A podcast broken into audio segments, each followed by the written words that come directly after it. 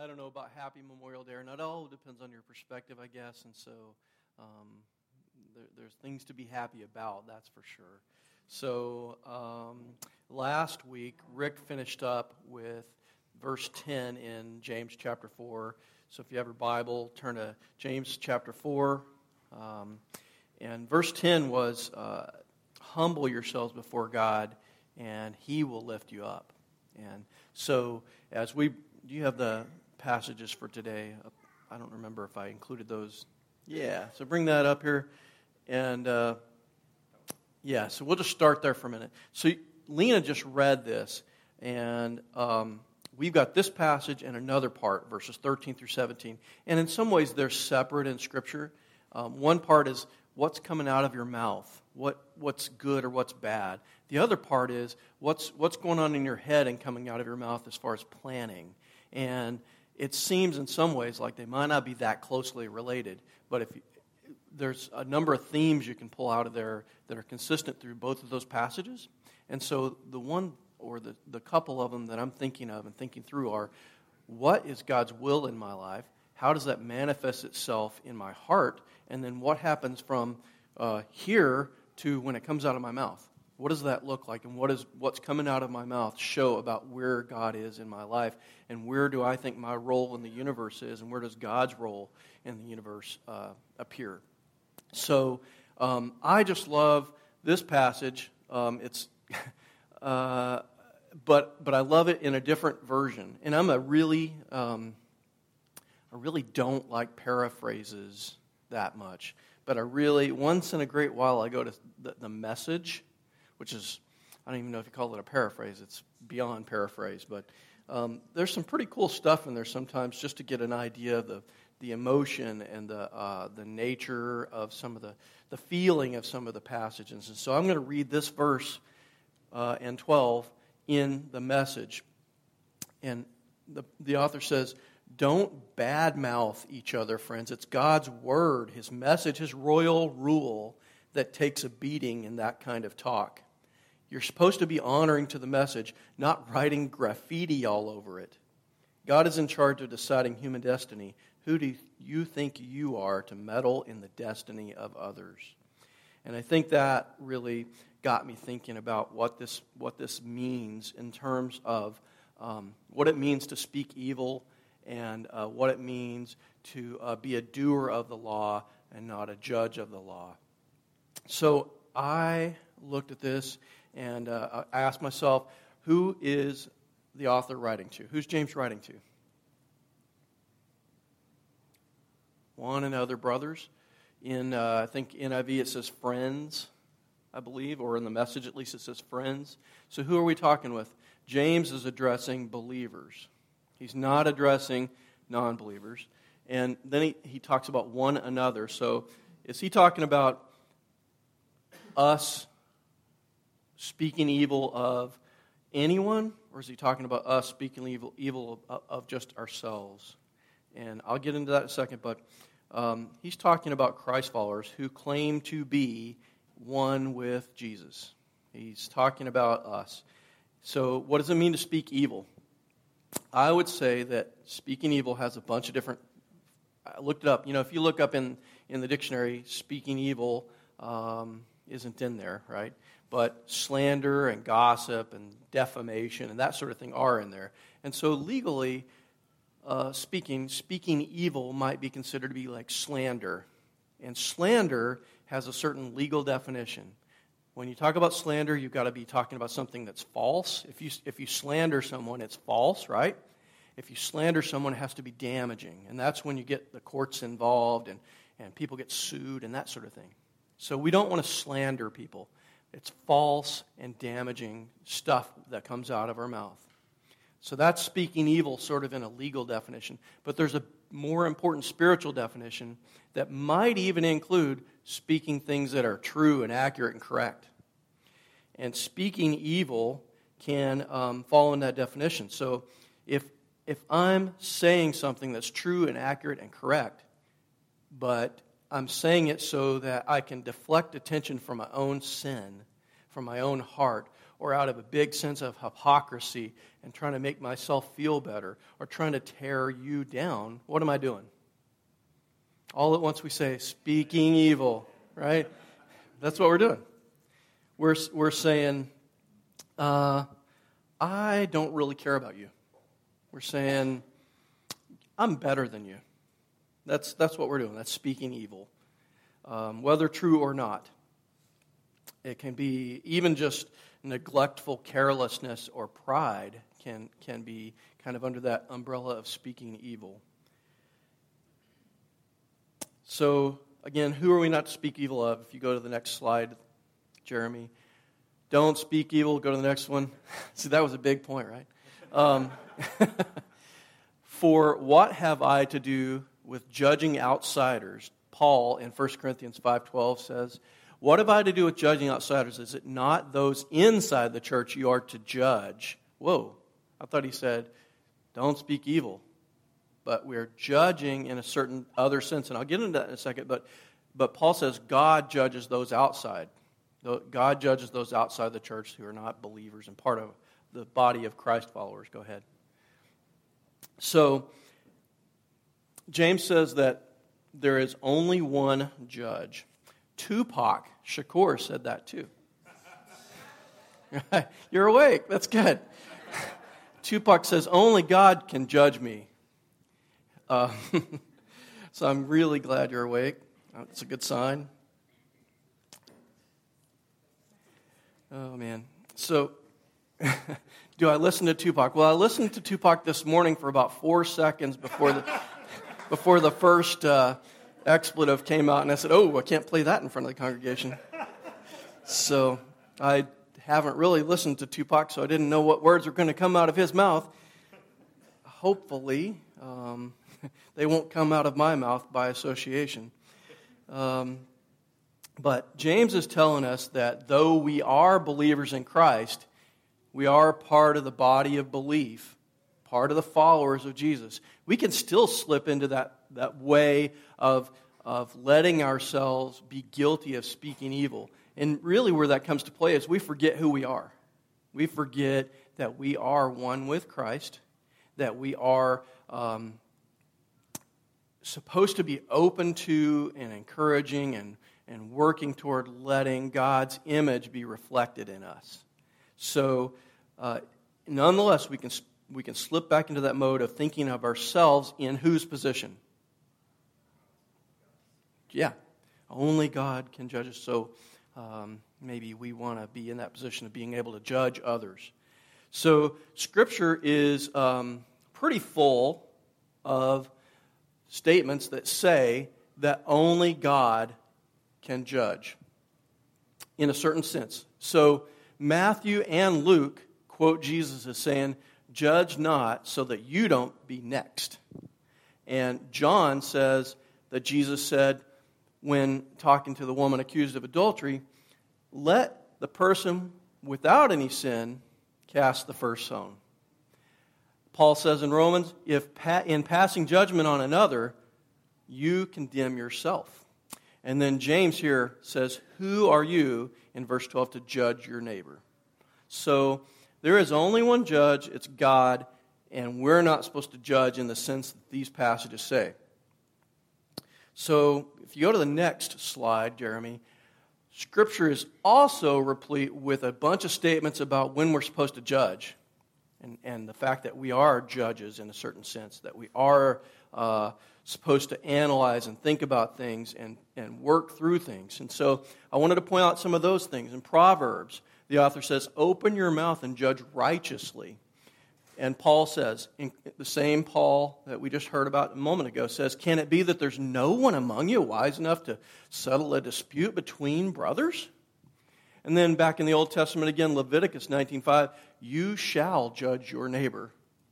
How does that compare with what James just said? Seems kind of off, maybe. Uh, 2 Timothy 3.16, Paul says, all scripture is profitable. And he names a number of things, but a couple of them are for reproof or for correction of other people or of ourselves.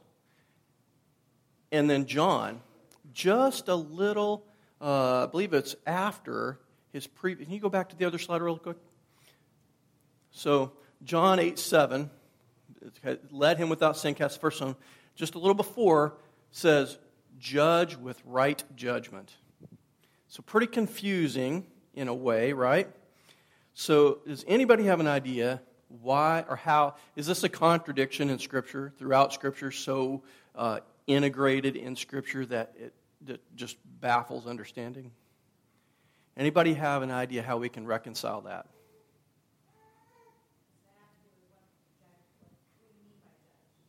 Yeah, exactly.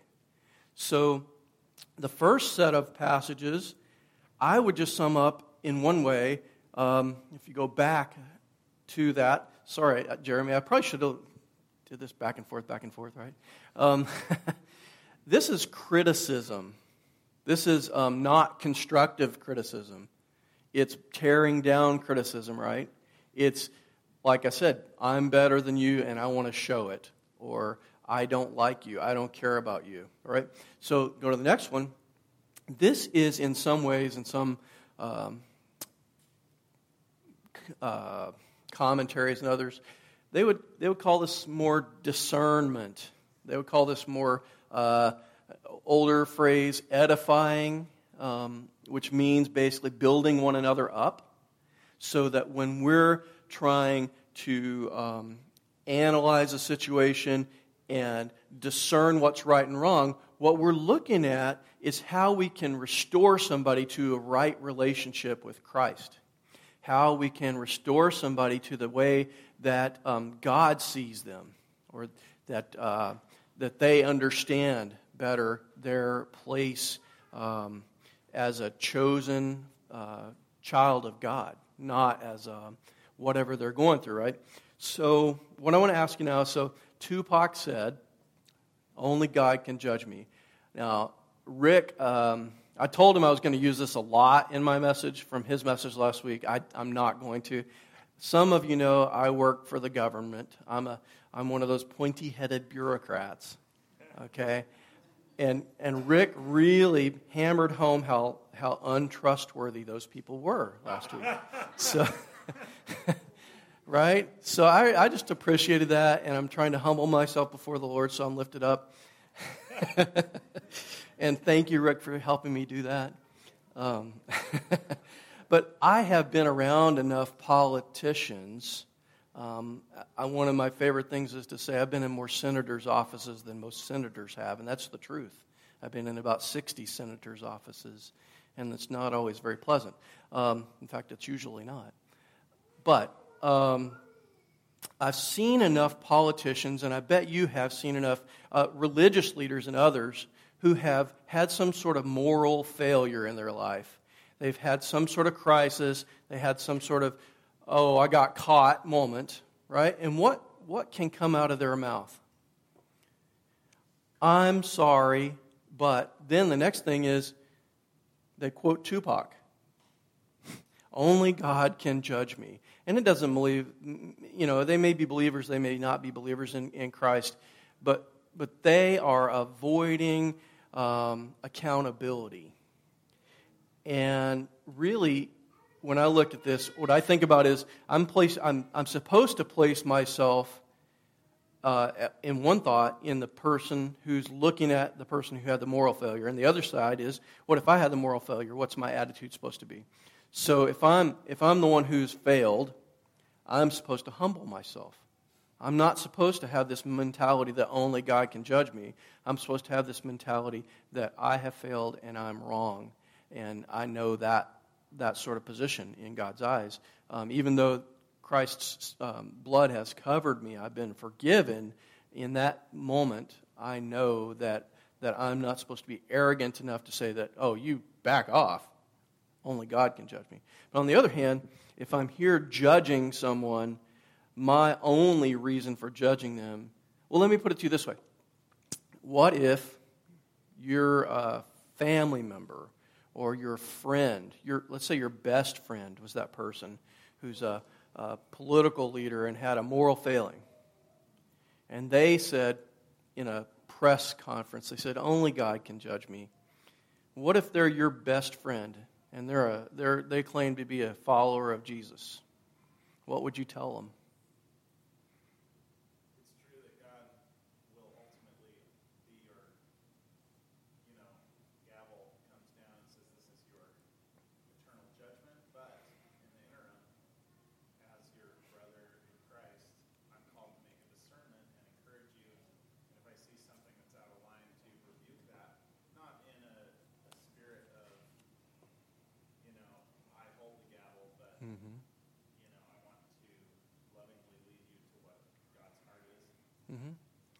So you, you, you move toward love, you move toward mercy.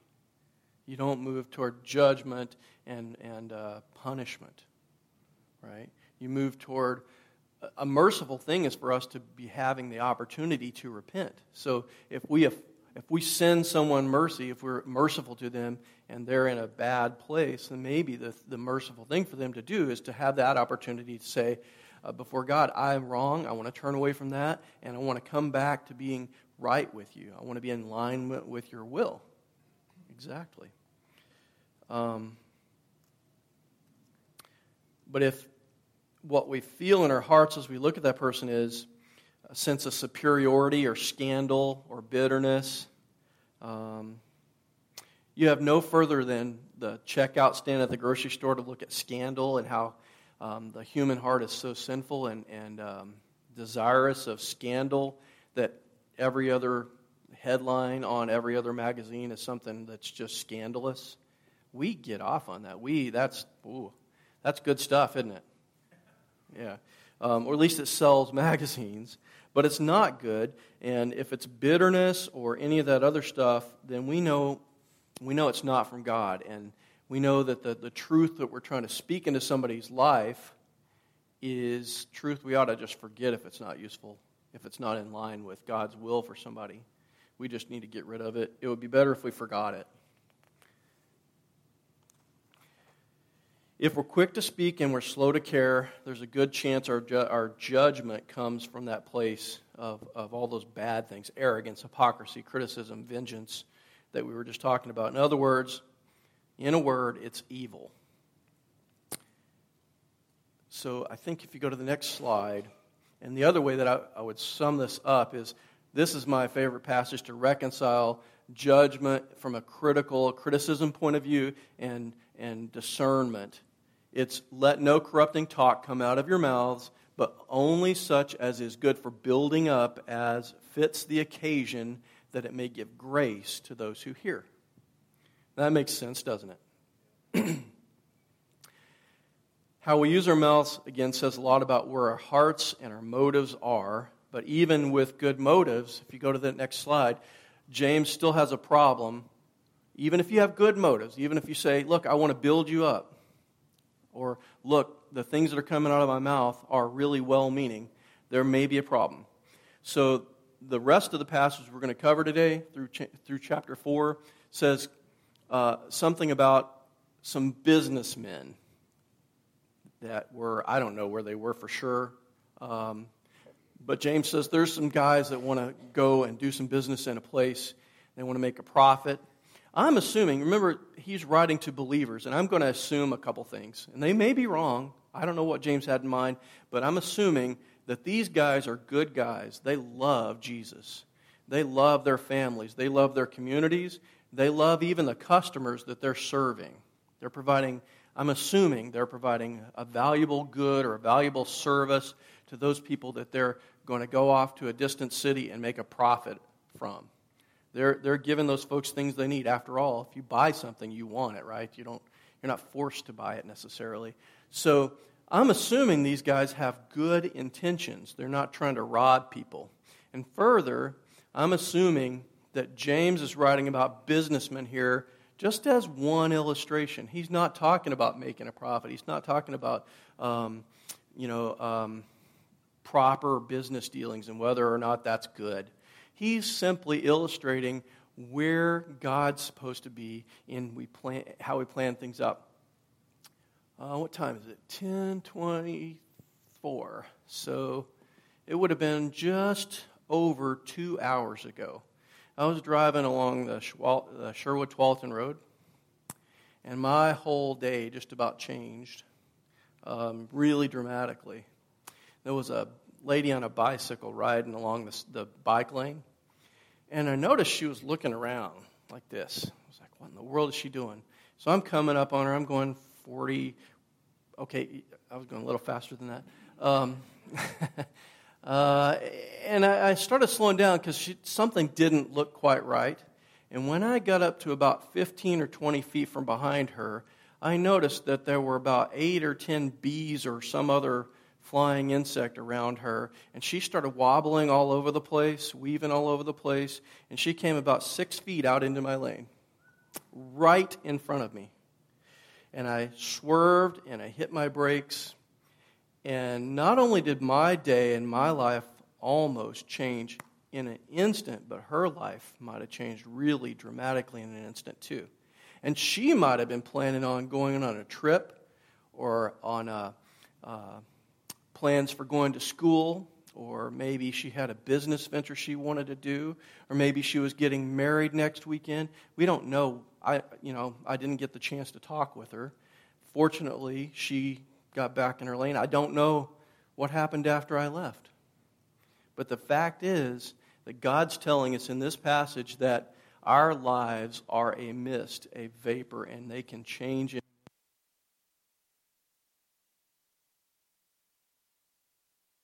Just like that, change. Testing. All right. So, in fact, I can be standing here right now and my phone can ring. Well, it's on silent, so it'll buzz.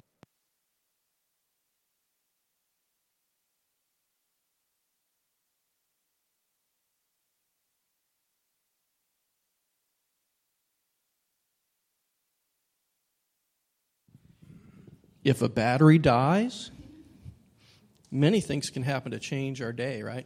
So if, if a battery in the microphone dies or whatever, then it can change. Um, my phone, if it rings right now, I might get a call that uh, I don't want to get.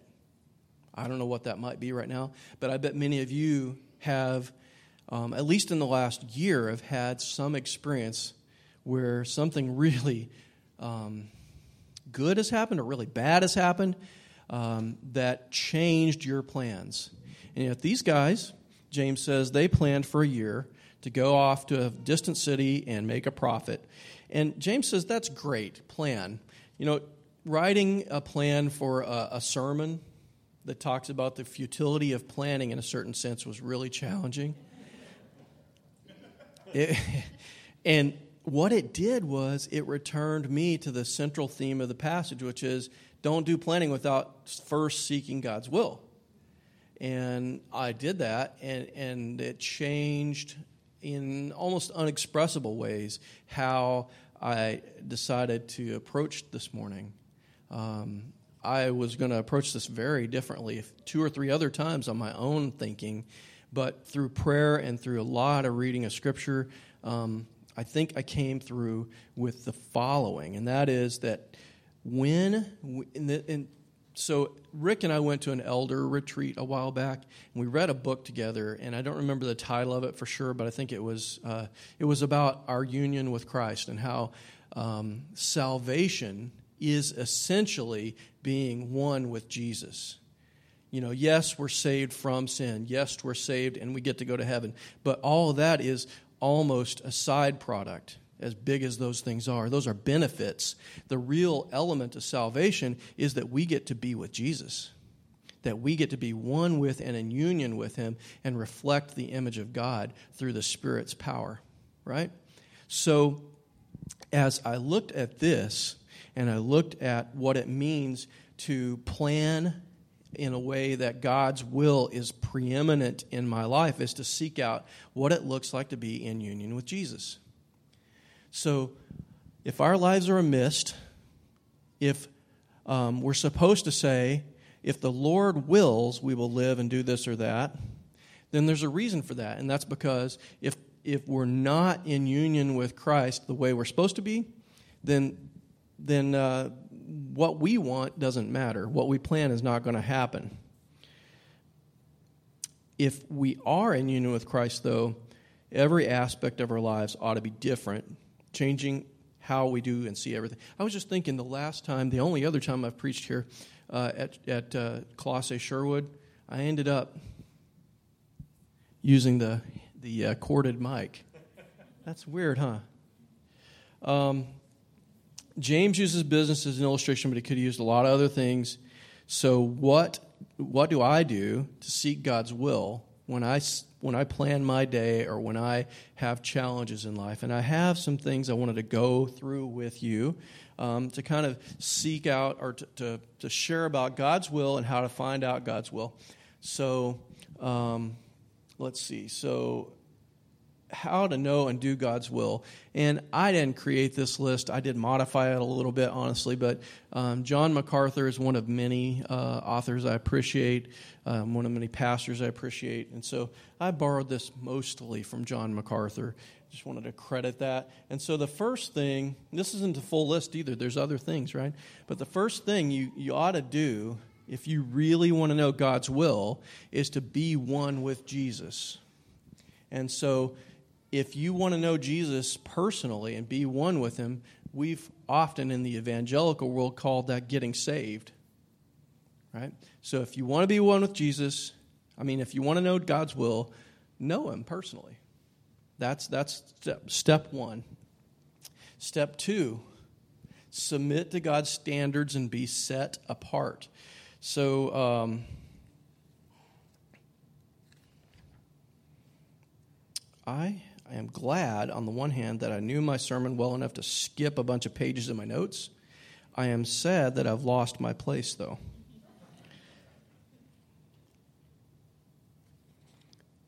Huh. I bet I'll find it.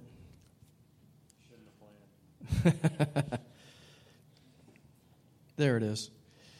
So, number one, God desires, in, in 1 Timothy 2 4, um, scripture says that God desires all people to be saved and to come to the knowledge of truth. 1 Thessalonians 4 3 says that we are to be set apart, different, and uh, submit to God's standards. And then I think the next passage is up on there, uh, Th- 1 uh, Thessalonians, yeah. 1 Thessalonians 5 16 through 18.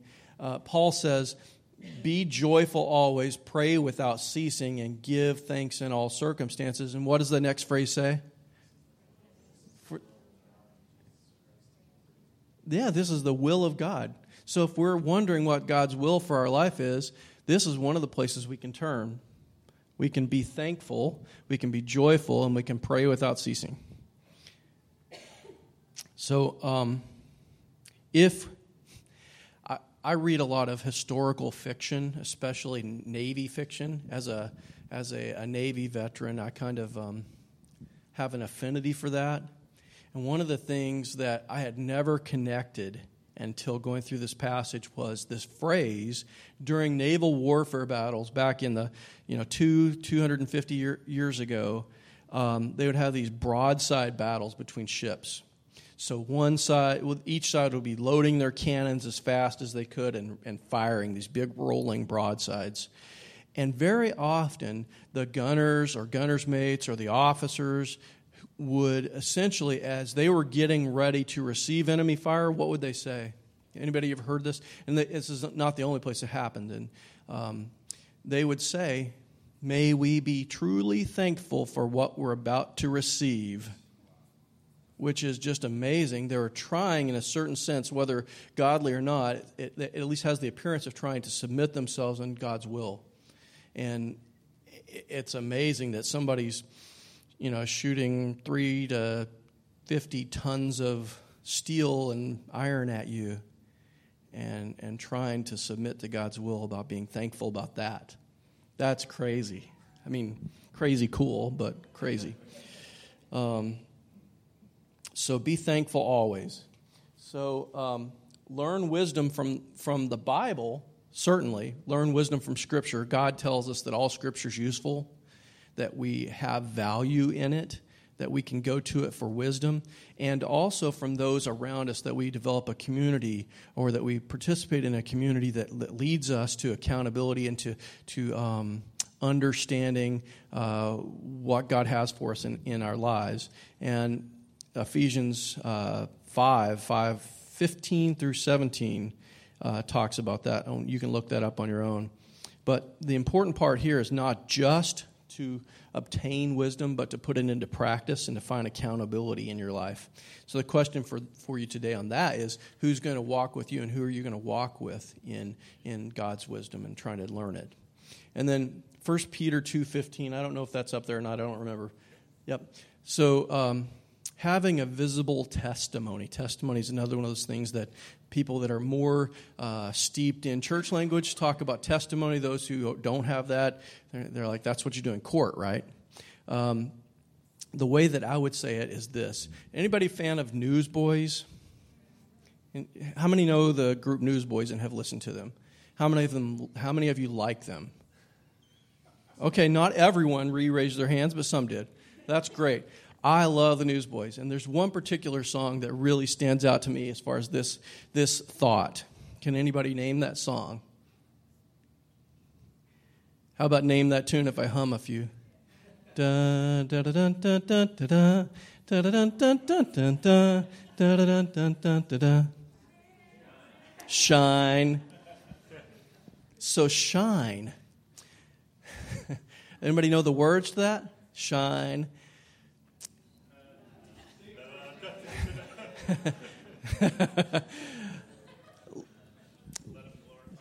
let them see let them let them uh, let's see what does it say? Uh, now i've forgotten it.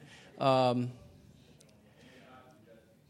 let them wonder what, what let them wonder what you've got from the outside looking in.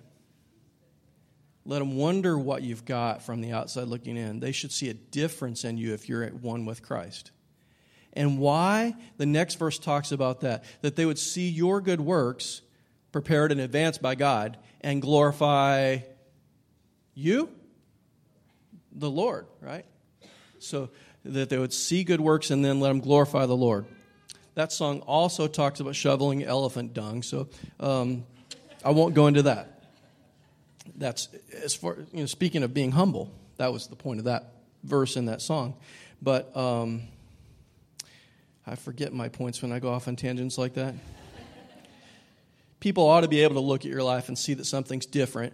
because of Jesus saving me and changing me, the Spirit ought to be recognizable in me. Um, if it's not, does that mean I'm not saved? Maybe, maybe not. Maybe it means I haven't really grasped and um, uh, reached out to be the person that Christ is making me to be. Maybe He's still working on me. He's still working on all of us, but maybe I just need to humble myself and, and come into that.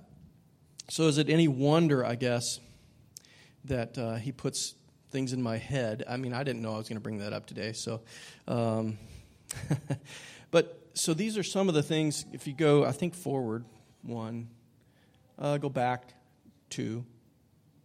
This is like uh, line dancing.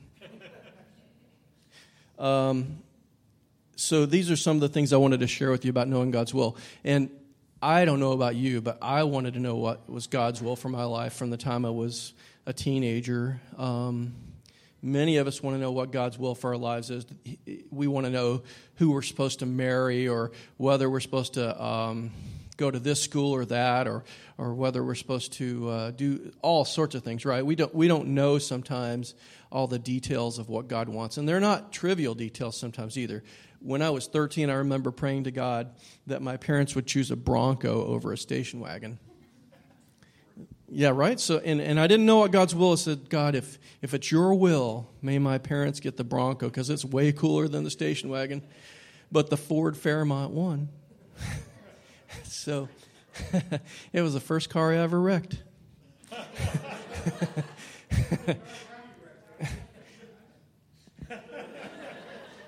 uh, that, was was that speaking the truth in love, Dan, or? Well, I, I, was not presuming that I'll never wreck one again. I hope I don't, but um, I guess so. My point here is there's lots of things, both trivial and really important in our lives, that we need to seek God's will for, right? And the things that I talked about are a wonderful um, thread of, of faith that we need to practice in our lives, but doesn't cover everything. So that next verse on there, Jeremy, talks about okay, Matthew. Matthew's chapter six is what the Sermon on the Sermon on the Mount. So Jesus is talking to this crowd of people, the sea of humanity. And can you imagine, just in this room, we've got a lot of issues going on in our lives. In that crowd, no telling how many things were going on in people's lives, no telling how many people needed to know God's will for, for trivial and important things in their lives. And Jesus knew that, and he was preparing them for this statement.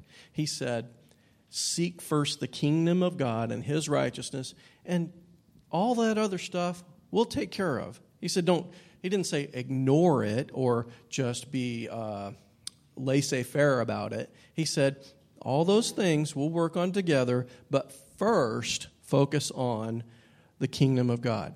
First, focus on being a good and right person, doing God's will, doing uh, be a, being a doer, not a uh, judge, and all those things will, will be added to you. He said, Don't be anxious about tomorrow, for tomorrow will be anxious about for itself. Sufficient for the day is its own trouble. And um, so that's, that's kind of the, the, I think one of the last slides I might have.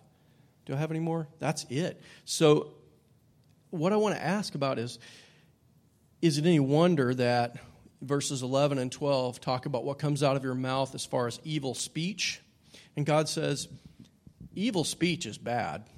But then he says, I'm not just talking about speaking truth. I'm talking about speaking truth in love, building people up and being who you are in Christ. And, and the only way you can do that is seeking out God's will in your life. The only way you can do that is understanding who you are as a Jesus follower. So if you speak the truth in love and build up and don't tear down, you're doing that. If you seek the will of God and you submit yourself to, to God's will, that's good. Don't foolishly think that you can do life, a good life, without God being in charge. So we're supposed to depend on Him. And always evaluate and speak the truth when you act and let mercy prevail, right? One of the best things we can do is to stand up against injustice in the world, but we don't need to forget that when there's a victim who needs Jesus and needs God's grace, there's also a perpetrator or a criminal, if you will, who needs Jesus and needs God's grace. And as we think through things and as we extend mercy to people, we need to think about our need in both of those positions and our role in building up and edifying and restoring to a right relationship with God both those people, those parties. We see too much division today to see anything else. And then the bottom line is be humble before God, like verse 10 said that, that Rick finished with last week. And uh, be humble for God, and He'll lift you up. And the whole point of my message today is whose universe is it, anyways? Right? It's God's, not ours. So we do His will, we seek His will, and we don't speak evil. And so, as we think and we end on that, that note, and Peter uh, and, and uh, is coming up, and we're going to do a communion. Um, as we humble ourselves before God, one of the ways that we humble ourselves is to be thankful for what Jesus did on the cross. And one of the ways that we are in the practice of remembering is by taking the bread and the cup. And so we're going to uh, have the tables open, we're going to have Peter come up, and we're going to uh, celebrate and be humble at the same time because Jesus loves us. Okay? Thank you. And I'll just pray for communion now. Father, thanks for your. Um, Thanks for your spirit in our lives. Thanks for the fact that we can know your will, that it's not as mysterious as, as maybe it might seem at times. And Father, thanks for giving us the, the um, ways to know you. Thanks for your uh, love for us today. In Jesus' name,